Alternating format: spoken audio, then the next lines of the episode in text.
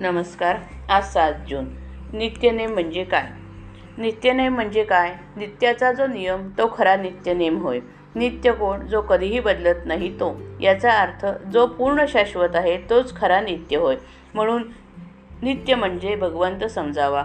त्याचा नियम करायचा म्हणजे काय करायचे? नियम करणे याचा अर्थ नियमन करणे निग्रह करणे वश करून घेणे स्वाधीन ठेवणे हा होय.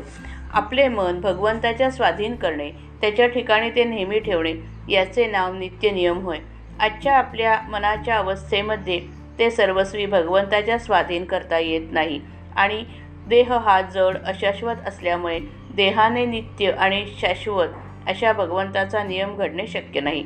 म्हणून देहाने घेता येत असून देहाच्या पलीकडे असणारे आणि सूक्ष्म असल्यामुळे भगवंताशी शाश्वत संबंध असणारे असे भगवंताचे नाम अखंड घेणे हा आपला खरा नित्यनियम आहे. इतर सर्व गोष्टी शास्त्राची बंधने पोथी वगैरे वाचणे स्नानसंध्यादी नित्यकर्मे वगैरे पाळावी पण त्याचा हट्ट व आग्रह असू नये. कोणत्याही अवस्थेमध्ये भगवंताचे नाम मात्र सोडू नये. एवढाच हट्ट क्षम्य आहे. शुद्ध भावनेने नाम घेतले की भगवंत दर्शन देतो. शुद्ध भावनेचे फळ फार मोठे आहे. पुष्कळ वेळा गरीब आणि अशिक्षित लोकच या बाबतीत श्रेष्ठ असतात. आपण नाम घेत जावे. नामाने भावना शुद्ध होत जाते. खरे म्हणजे मनुष्याला जिवंत राहण्यासाठी हवेची जितकी जरुरी आहे तितकीच किंबहुना त्याहूनही अधिक जास्त जरुरी परमार्थामध्ये भगवंताच्या नामाची आहे. भगवंताच्या नामाशिवाय न राहण्याचा संकल्प प्रत्येक माणसाने केला पाहिजे. भगवंत हट्टाने किंवा उगीच केलेल्या कष्टाने साध्य होत नाही. तो एका प्रेमाने वश होतो. प्रेमामध्ये हट्ट आणि कष्ट झाले तर शोभतात आणि हिताचे होतात. आपण भक्तांचे प्रेम न पाहता त्यांचा हट्ट आणि कष्ट तेवढे बघतो. जो मनुष्य साडेतीन कोटी रामनामाचा जप करेल त्याला भगवंताच्या प्रेमाचा अनुभव आल्यापासून राहणार नाही. शंका या फार चिवट असतात. त्या मरता मरत नाहीत.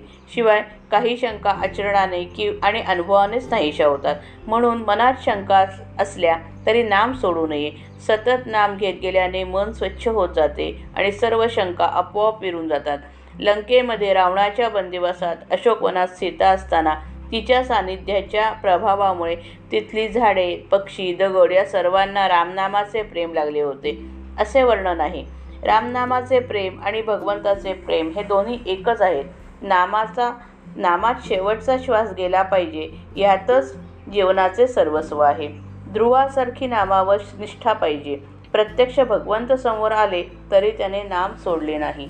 श्रीराम जय राम जय जय राम.